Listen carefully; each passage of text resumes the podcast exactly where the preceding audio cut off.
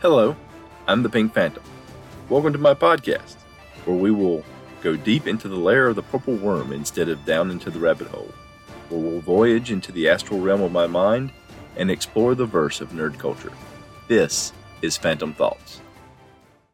All right, this is probably going to be a fairly short episode. Uh, no call ins this time around. Uh, I don't have a Denizen of the North uh, entry this time. Uh, initially, I'd come up with about five, and I said I'll do that for December. But I've come up with some ideas for a few more, and I know that Joe over at Hindsightless said that he liked them, and so I'm probably going to try to throw a few more in there after I get a few of them written out a little better, so they'll come off a little better than me just coming off the cuff because, you know, I tend to ramble. Uh, one thing I do want to say at the beginning here is my previous episode 33 I initially uploaded the audio from 32. Thank you again to Joe from Hindsightless podcast for letting me know that. And uh, but that has been corrected. So if you if you downloaded or your your your audio program auto downloaded that podcast and you got old the old version uh, episode 32 all over again, there is a new episode 32 up that has different content if you're interested in going back and listening to that. So, in this episode, uh, initially I was going to talk about uh, some things about Dungeon 23, because uh, we are in the start of 2023 now, and the idea of making mega dungeon one room at a time, one day every every one one room every day, one level every month it's an ongoing thing. And I've been watching, seeing a lot of Twitter about it, reading some blog posts, watching some YouTube videos. I was watching a video by Daniel Norton of Bandits Keep Media Empire. Uh, he has YouTube, he has an, a podcast, he has a blog.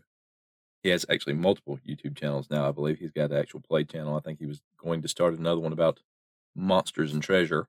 I haven't checked that out yet. Sounds interesting. Daniel's an interesting guy. I'll uh, put some links in the in the show notes to to get you all his information. But he was talking about uh, mega dungeons in general, and he he mentioned the Hickman Manifesto, which was a a style of gaming, I, an idea about a gaming a style of producing adventures that had four tenets to it, and one of them was that there should be a story tied in with the setting. And he disagreed with that because that's really that kind of for a lot of old school OSR type players, saying there's a story tied to the setting is very close to railroading. It's like you're you're gonna get to here's you're gonna start at point A and you're gonna get to point B, and there may be some meanderings in between, but you're gonna get there and that's kind of in old school play. That's kind of a uh, no. The players are going to decide how the story goes. And another YouTuber, uh, I think I think I've I don't know if I mentioned him before or not. Uh, his name is Stephen. His uh, YouTube channel is Purple Druid Presents Wargaming Culture.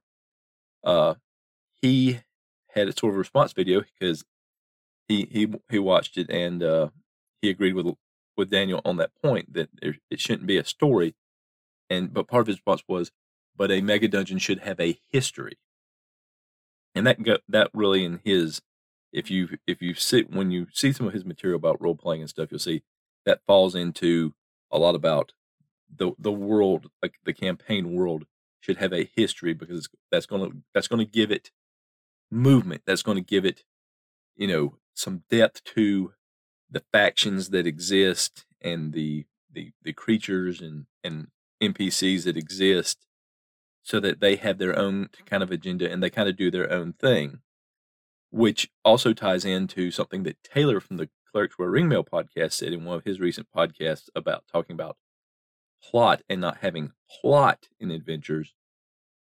About instead of having plot, he has a living world that it's in it's in motion and they're they're you know they're things happening on a local level, on a national level, on a world level, and if the players choose to get involved, they can and they can affect those things, or they can choose to let them happen, or they can choose to let them go on their own, in which case things may happen that affect the PCs down the line.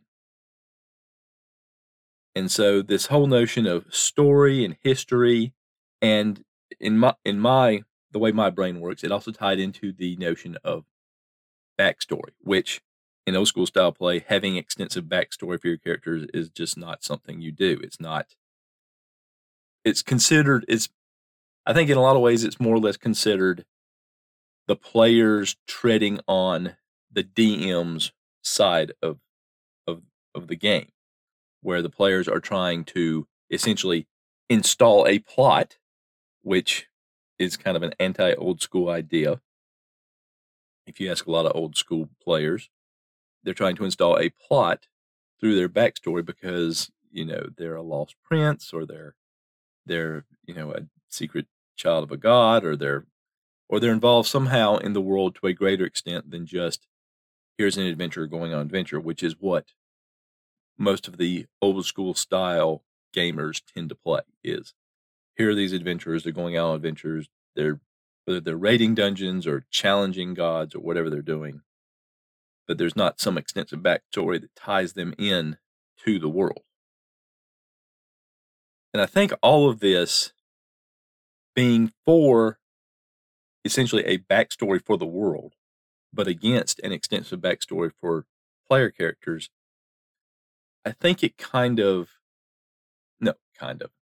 I think to me, it shows the kind of the difference between an old school style play and a newer school style play in that it's how the players are going to affect the world. And in old school style play, the players are going to affect the world through the actions of the player characters. And in many cases, they will have multiple characters because of the way old school games work. Sometimes you'll have player characters that are they're off training or they're traveling or something and they're not available for current adventure. So there's another character or another group of characters that players play in the meantime. What in the video gaming world is often referred to as alts. They have they have characters and they have alts. And maybe they one character is their main characters and the others are just characters they play when the main characters aren't available. getting well off track here.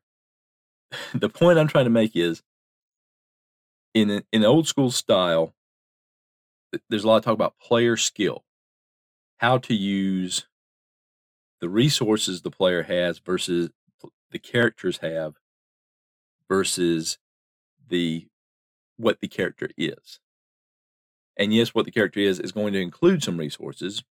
Spellcasters are going to have their spells. Uh, there'll be a few special abilities here and there for other, you know, thieves. Thieves have thief skills. Uh, you know, paladins have their own powers that make them a little stronger than some other characters, which is why they also have ability score minimums that had to be met because that makes it tougher to be a paladin. But it's not about it's about tactical thinking, strategic thinking, using what you have in creative ways, looking to get around obstacles rather than just go straight through them. All these different ways of doing finding different ways of, of overcoming challenges.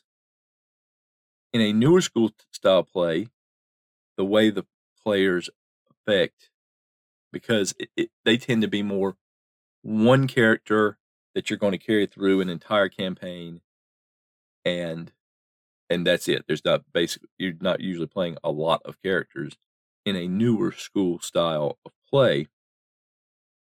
The way the players affect the world then is through creative through collaborative world building.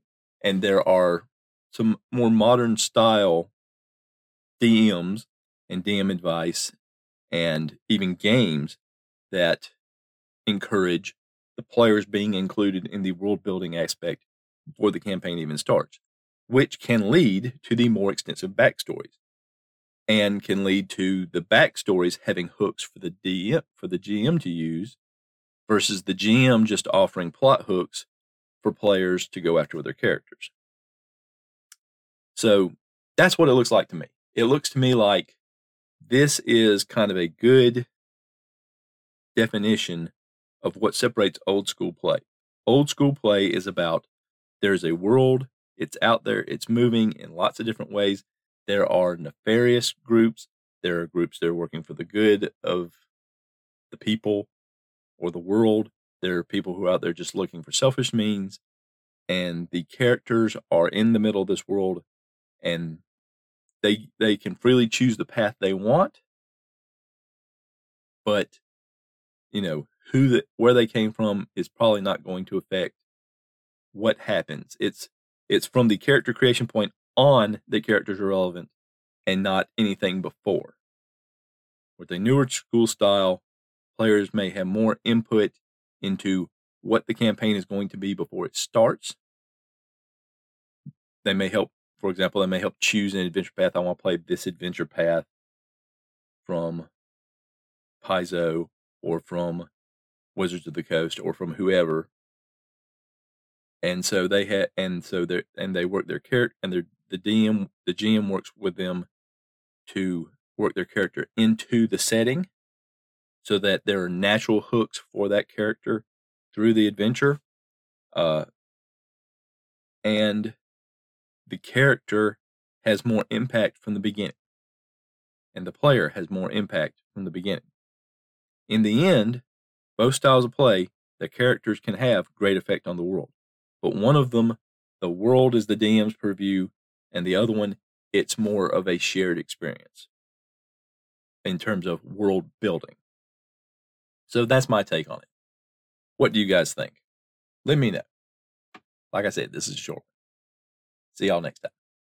And that's going to do it for another episode of Phantom Thoughts. If you have any feedback you'd like to leave, you can contact me by leaving a voice message at anchor.fm slash the dash pink dash phantom, or you can send an email to thepinkphantom1 at gmail.com or you can contact me on Twitter at The Pink Phantom.